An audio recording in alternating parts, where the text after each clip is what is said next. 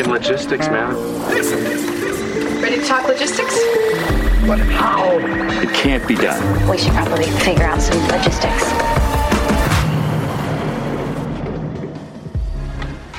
We want to be as transparent as possible, so we want to understand exactly where things are from, how they're sourced, are they ethically sourced. You need to be able to trace all that stuff in order to submit that paperwork and then maintain it, and that's a whole process. That's Lynn Power, CEO and co founder of Masami Hair Care. Masami is a vegan and cruelty free premium hair care brand created with carefully selected natural ingredients. On today's episode, Lynn discusses the jump from the ad world to entrepreneurship, the struggles behind sourcing packaging, and how she ensures vegan and cruelty free materials. Lynn offers a great perspective on how to build an ethical and sustainable business, explains the complexities of finding the right partners to support Masami's incredible mission, and I'm amped for you to gain some insights from her experience. But first, a brief word from our sponsor. This podcast is powered by the team at Stord. Turn your supply chain into a competitive advantage. Go to Stord.com to learn more.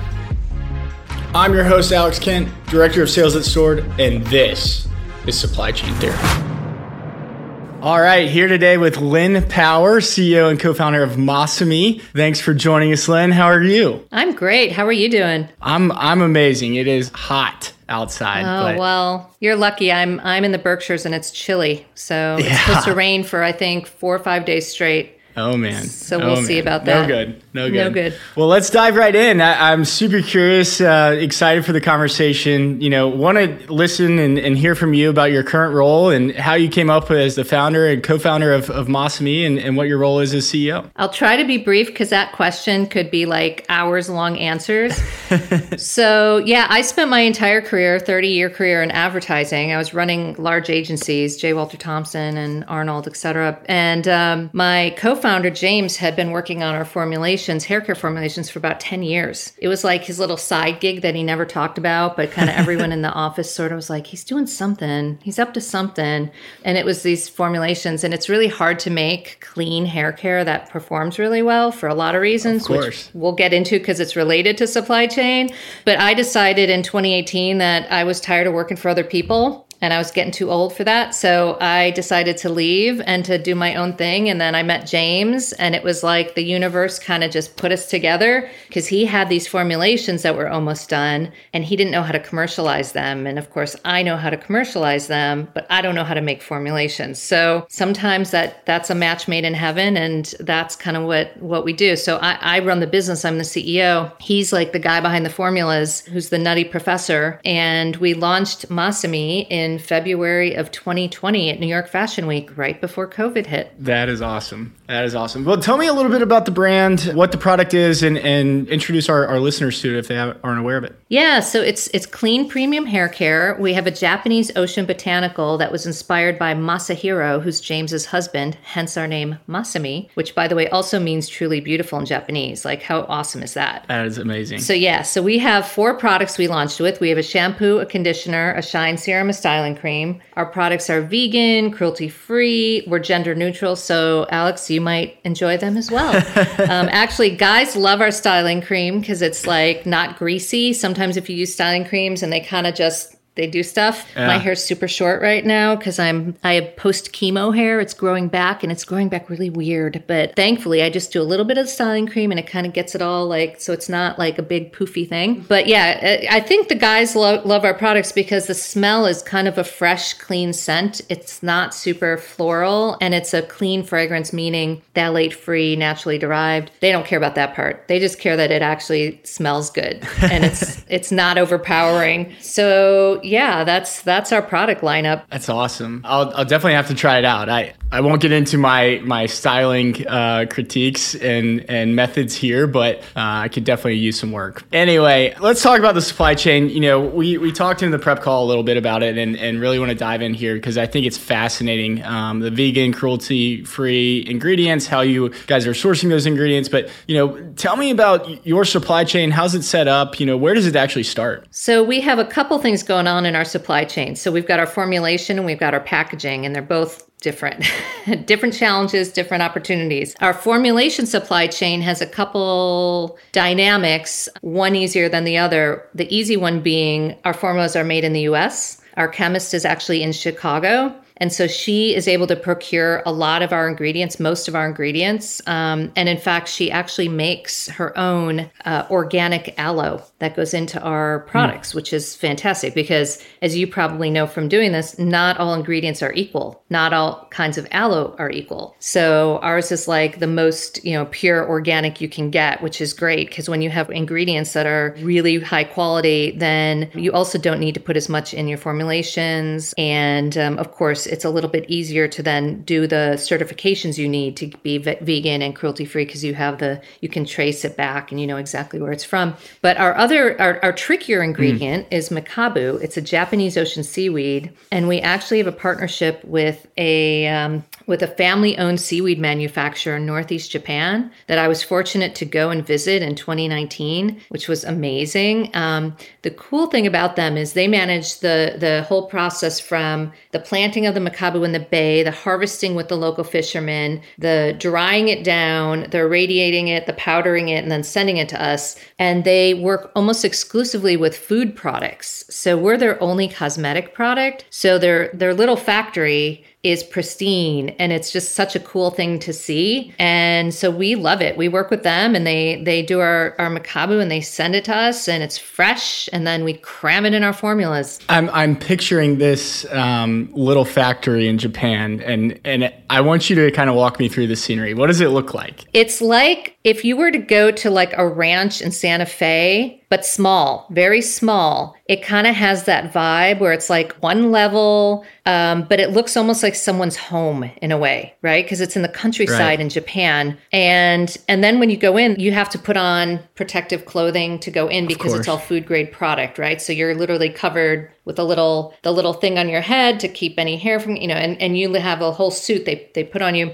and then they have different rooms. So they've got a room where all their equipment is, where they do the drying and the cutting of the different um, types of seaweed. And by the way, they have loads of types of seaweed. Like if you're ja- if you're Japanese, it's no big deal. It's like you know lots Right. of apple types, right? But he, but like to me, it was like, whoa, what is that? And that one's red, and that one's brown, and that one's green, and that you know they're they're all different. And they don't sell a lot of actually what we we use, which is mekabu, which is part of the wakame seaweed, which is good for us because we get more of it for ourselves. But um, yeah, you go in and it smells. It has that that seaweed smell permeating throughout the whole the whole facility. And then you go into the the drying rooms, which are really cool because they just have you know these these big seaweed racks. And then of course once it's all dried and powdered down they've got racks and racks and racks and racks of of seaweed ready to go out um, and be shipped. Um, so it's a it's a cool thing to see. And it's it's a family owned company. They've been in business for about 85 years. And so you know you really do feel like when you mm-hmm. go and you meet them that there's a relationship even though they speak almost no english their son who's now kind of training to take over the business actually speaks a little bit of english. So he's our communicate well mm-hmm. we go with masa masahiro who lives in new york is from japan. Right. he's our translator I couldn't do this without him because he, he like literally is the guy that, and he also, by the way, books the best restaurants and hotels eh, like around. So if you ever, if anyone wants any tips on traveling Japan, he's the guy to talk to. That's awesome. What what value does the supply chain bring to your organization? How does it influence you know your customers and um, you know why they buy your products?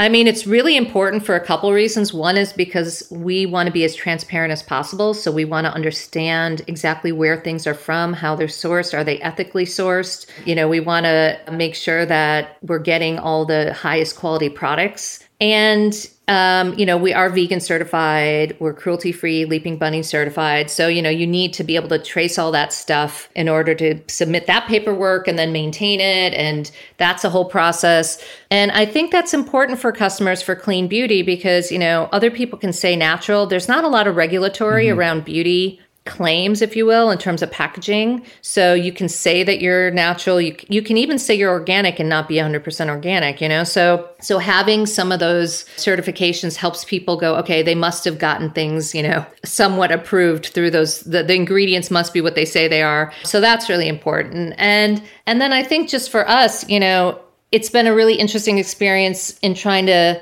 optimize the supply chain because there are times when you realize that you're not getting the best pricing or the best mm-hmm. timing or whatever And so we're always trying to find like better suppliers that align with our values that can deliver what we need when we need it. And it's actually really hard because especially with COVID, um, things that you kind of took for granted before, especially when it came to packaging, like our bottles should not be that hard to find, but they're really hard to find. It's like we have this, you know, green color and um, and the closures are tricky and um, We've had to have three different closures for our little Right. travel shampoo and conditioner because we the the first one ran out, the second one ran out. Now we're on the third one, you know, and then it becomes a little bit of a nightmare for our fulfillment guys because um, as you probably know, like when you're filling orders, even if you order 5,000 of each, you end up getting like 4,654 of one and 5,200 Right. of another. Like they're never exactly, you know,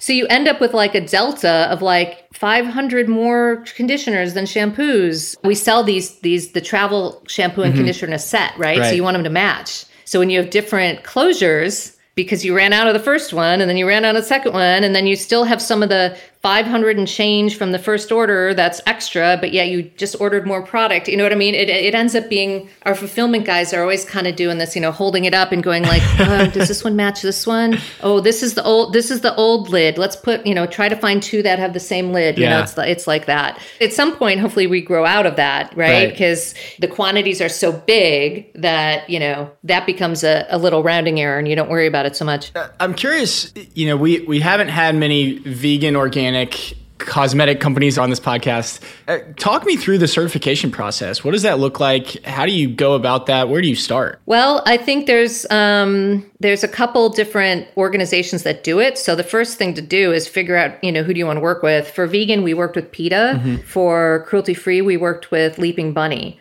And so you basically they they give you kind of like this checklist of what you have to do. A lot of it is really um, you have to provide certifications for every single ingredient from the manufacturer or supplier, and you know they give you the forms. You have to have them basically say, yes, this is made in a factory that does not have any animal byproduct. da, da, da, You know, we don't test on animals. We don't do this and that and the other thing.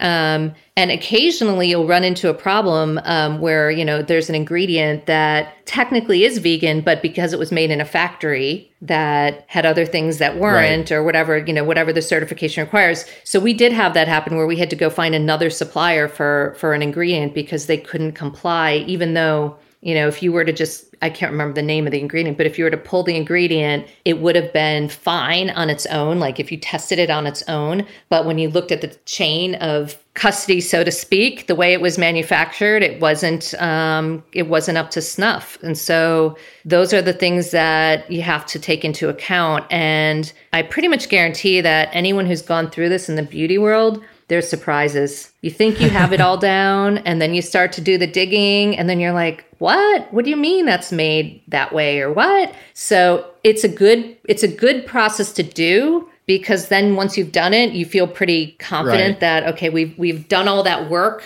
to make sure everything is what it says it is and then you feel really good about it. And then and then also it just informs you what to look for now. As we're making new products and we have actually we're, we're working on another product that we're launching next year and we have another japanese ingredient. So of course you know now when we go to procure that it's going to be making sure that that factory is also complying with um, our vegan and cruelty free um, certifications too And I imagine you're you're really you know relying on that partner or that manufacturer to be transparent, as transparent as possible, right? They have to be because that's that's what sh- your brand is built off of. Oh, they absolutely have to be. Um, yeah, I mean, they can't really lie on those. I mean, I guess they could, but then they obviously that would be bad because Right. somebody would find out. That wouldn't be good for them ultimately. So, yeah, um, I think uh, the partners, and I think they're sort of, I don't want to say they're used to it. They don't like doing it because it's a lot of headache for them.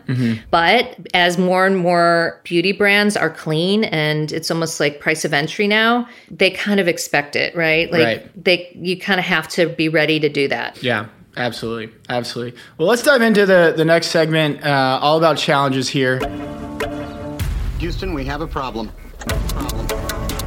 You know, I, I'm curious. We already dove into all the challenges that you get from starting a, a brand, but What are two or three individual challenges you are you guys are facing in, in regards to the supply chain? We talked about packaging already. You know, what are some other examples of, of some challenges you all are seeing and, and how you're addressing them? Yeah, I mean, the packaging one is a big one um, because there are certain component parts that are more readily available than others, and um, and when you're getting them from different suppliers, you need the bottom and you need the top, and you need a closure. so it's like if you only have one of the three, it kind of doesn't really work. You're sort of stuck. So actually, like we had um, one of our big challenges, we had put an order in to make refillable pouches. We have we have large size sustainable refill bottles that we made last year because we're mm-hmm. trying to migrate out of plastic and I I mean people love them, but the idea was that you could refill these bottles which are beautiful with refill pouches which use up a lot less plastic and uh, they're bigger. So you know you, you uh, it helps on a couple levels. Our p- pouches were on order for I want to say 9, 10, 11 months. And it was like every month it was like almost yeah we're we've almost got him we've almost got him we've almost got him and it just took forever. And then what happened is they finally shipped them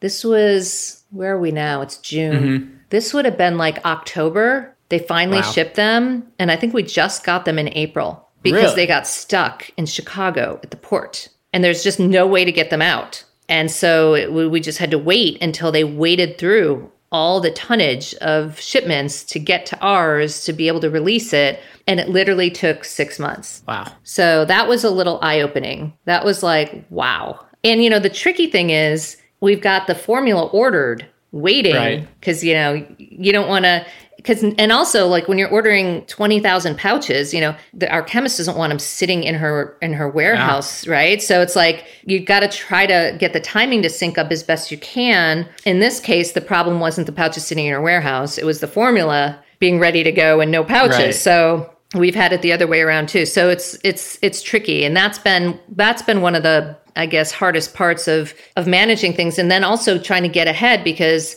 knowing that things take a really long time now it's like how do you manage cash right. flow to go okay we're going to go ahead and just order more of all the stuff now even though our revenue isn't quite there? Because you know what i'm saying? We still have all the ones that we ordered last time so that's tricky too, because as a business right. that makes physical products, you're always managing cash flow. Of course. And inventory is our most expensive thing. So, you know, when you're spending 40, 40 $50,000 uh, each time you're having to order, it's, it's a lot. Anyway, so those are those are just some of the some of the things we're dealing with. Yeah, and I mean that, that kind of leads me into the next question, right? Is you know that that is absolutely impacting the bottom line, right? And and it's driving business outcomes. Oh and, yeah. Um, you know, I, am I'm, I'm curious how you think about that, and and you know some of the things ways you're addressing that now, right? I mean, you, you kind of mentioned it. It's not like you can just turn around and, and write that next PO or execute that next PO. Um, you know, to to purchase the more pouches or have the have more formula ready to go, and you know how how are you guys attacking that?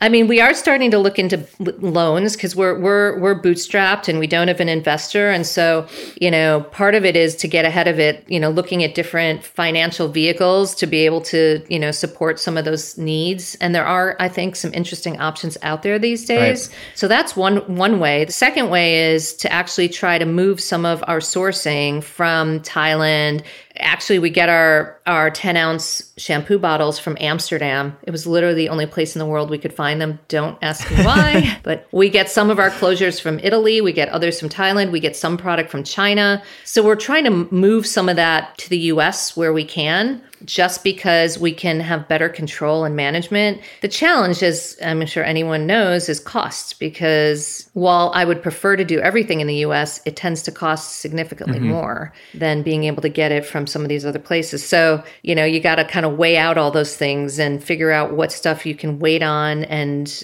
um, or what stuff it's worth paying a little more for to get just so you have the peace of mind that you have it you know? Yeah absolutely absolutely. Diversification uh, in, in supplies for sure. Um, switching gears just a little bit i'm curious and, and, we can open this back up into the your history with adver- advertising and, and, your career in advertising too but what's what's the best piece of advice you've gotten or that you would give to others starting a brand? Oh my gosh well i give a lot of advice to people starting brands because i end up mentoring all sorts of other founders. The first okay Okay, number one thing is you actually have to have a viable product. I can't tell you how many times people are like super excited about something and they, you know, you can tell that they're just like, they can't wait to share it with you. And you hear the idea and it's like, wait a minute, that's terrible. Like, you don't want to say that to them, but it's like not a good idea. Right. I mean, I met with this woman a couple years ago and her idea, it sounded like a Seinfeld episode. Okay. She had this idea to make office capes. And I was like, office capes? What does Office that mean? capes, Well, like a, you know like you a get- Superman cape. capes. Okay. Yes, but like, but more for pragmatic. Like, you're cold in the office because there's air conditioning on. You don't always want to have to wear your coat, and you you know you don't want to have your coat on in the office. So if you just had a little cape, I can see it. that would keep you. And I yeah, and I was like, wow, that's that's bold. That is bold. So anyway, my point is, not every idea is a good idea. You may love it but it may not be a scalable, marketable, viable idea. So the first thing you got to do is actually make sure you have something that people want. And you can do research, you can do testing, you can talk to friends and family, you can talk to peers, you can talk to mentors, you can do lots of things to figure that out. But don't be so enamored with your own idea that you can't get the feedback. And then figure out your positioning next. You know, make sure that you have a strong positioning, you understand the white space, you understand your point of difference, um, and that it's you know the positioning can can resonate um, with with your market. And and if you get those right, a lot of the other stuff then falls out of it. You know, your brand values, your packaging, all that stuff should kind of hang hang off of that. Fascinating. Moving on to our next segment, the venting couch. So talk. I mean, vent. Come on, vent. Go ahead, vent. I just needed to vent. Why don't you vent? Vent your frustrations. We all have had traumatic experiences when it comes to logistics, but it doesn't have to be that way. If you're ready to heal your relationship with your supply chain, check out Stord.com to learn more. All right, what stories do you have for the venting couch? As it pertains to um, specific to supply chain, you know the saying "you miss the boat." I didn't know that was actually like you know you you actually missed the boat. that that was a thing. So yeah, we had we had ordered mm-hmm. our our I mentioned the products the packaging from Amsterdam, and these were to launch our brand, and they were our main you know our ten ounce bottles. And we'd ordered thirty thousand of them, which is a decent amount for a small small business. And we literally had everything lined up with the launch date because again you know i'm used to sort of working backwards right from the date and getting everything ready. And then we get the call that we missed the boat. I'm like uh, how did that happen? They just they just they just missed it. They, the boat left without them. Right. so um, the problem with that was that the next boat was a month later because again we're, we're being cheap right? We're not we're not flying this stuff over because it's 30000 bottles. So we just had to sort of figure out how to scramble and line everything up again and you know redo everything so that we could make that timing work with a month delay um, but that's unfortunately i hear that all the time i mean this is not like unique to me so Yeah, absolutely. And, and that's got to be, that's a tough call to receive that and be like, yeah, the product didn't get on the boat. And the next time we can get it out is a month away. And you're, you're probably sitting there stewing. You're like, I'm preparing to launch. What do you mean I missed the boat? exactly That, I, I was literally like, how did that happen? Like, you knew the boat was coming, you knew that it was leaving, and they just missed it. it was like, oh my God, oh, okay. Man. Oh, man. All right. Moving on to our second to last segment here uh, with Lynn Power, talking about the future.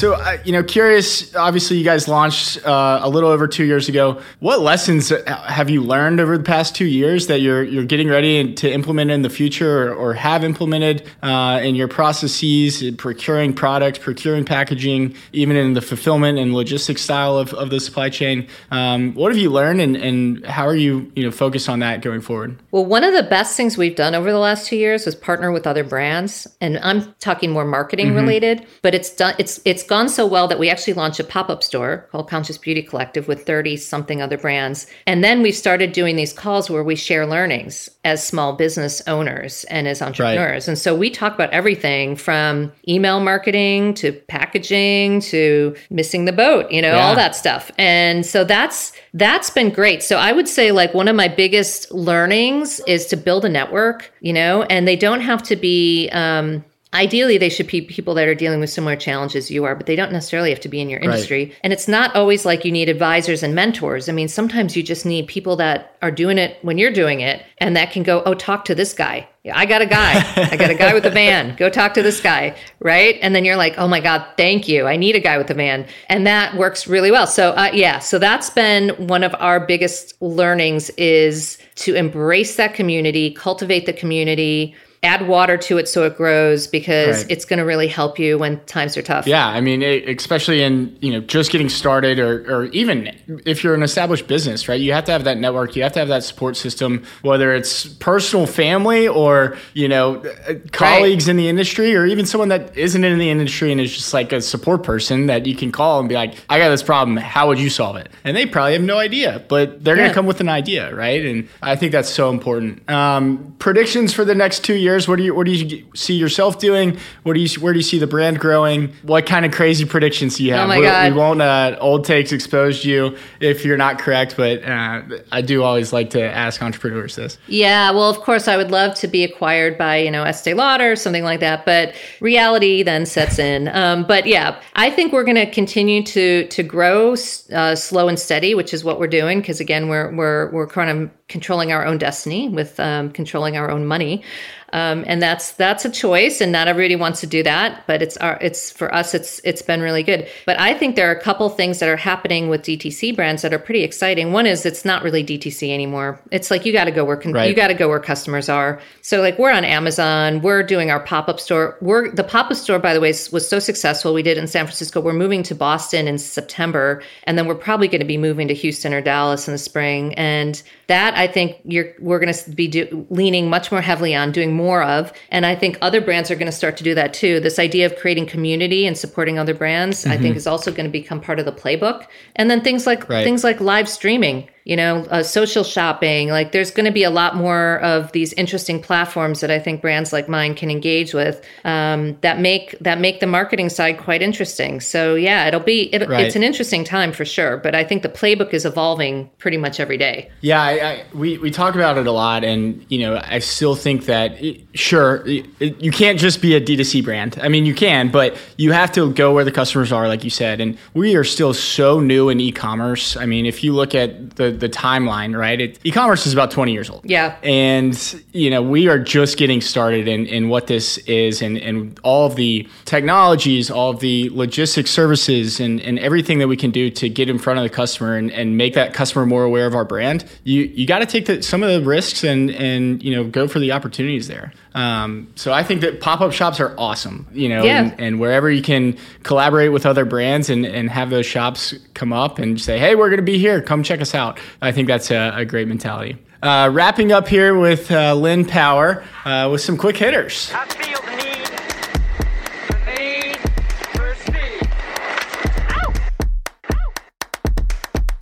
Favorite hobby outside of uh, growing your brand? I wish I had a hobby outside of growing my brand, but it would it would probably be my my little my little baby dog. Oh man, we've got a dog. We've, we've got, got, a dog, dog on camera. But no, I, I, you know, I, I like, I like hiking. I like traveling. I like renovating houses. Um, I just don't get a lot of time for for that so much anymore. But yeah, it's all good.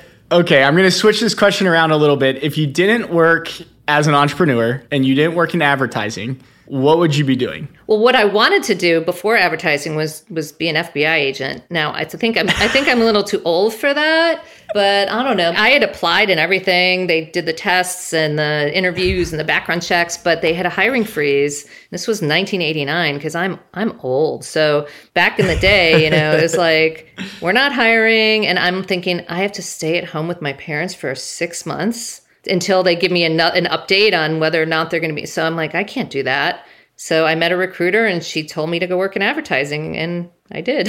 that's that's it. And that's it. There it is. Last thing you bought online. Oh gosh. Um last thing I bought online, probably Ramen Hero. Oh my god, I buy this really Ooh. I buy this really good ramen. Um yeah, it's like a ramen kit, comes frozen. Check it out. Okay. It's delicious. My whole family loves it. Ramen Hero. Yeah. I'll check it out. I'll check it out. Maybe uh, dinner for the Kent family here in a couple oh, weeks. Yeah. We'll see. Oh, yeah. Um, All right, wrapping up, last question. If folks want to reach out to you, what's the best way to do that and, and, learn more? Okay, I'm easy to find. You can find me on LinkedIn. You can find me on all the social platforms at Lynn Powered, but also Masami is lovemasami.com or Love Masami Hair on all the social channels. Um, you can always DM me. You can email me at lynn at lovemasami.com. And I'm really good about getting back to people. So if you have any questions on anything, supply chain, business, your cape idea, or, you know, hair, just let me know. All right, and and if you want to go for the Cape idea, go for it. Yeah, and, I don't. I think it's still a hole in the market. I'm confident it's there's still a hole in the market for that. So, yeah. Take advantage of it. All right. Well, that's a wrap. Thank you, Lynn, for joining us today on Supply Chain Therapy. Thank you. Really that was fun. It. Know anyone who needs Stord's help? We have a new referral program where you could earn $5,000. Go to stord.link slash referral to submit and learn more. If you're tired of bad hair days, you need Masami, clean, premium hair care that's all about botanical hydration. Your hair will be shiny, soft, and smooth, like you just walked out of a salon. See for yourself. Use code THERAPY15 for 15% off at lovemasami.com. Thanks for listening to this episode of Supply Chain Therapy, a podcast brought to you by Stord. Make your supply chain a competitive advantage. Go to stord.com to learn more.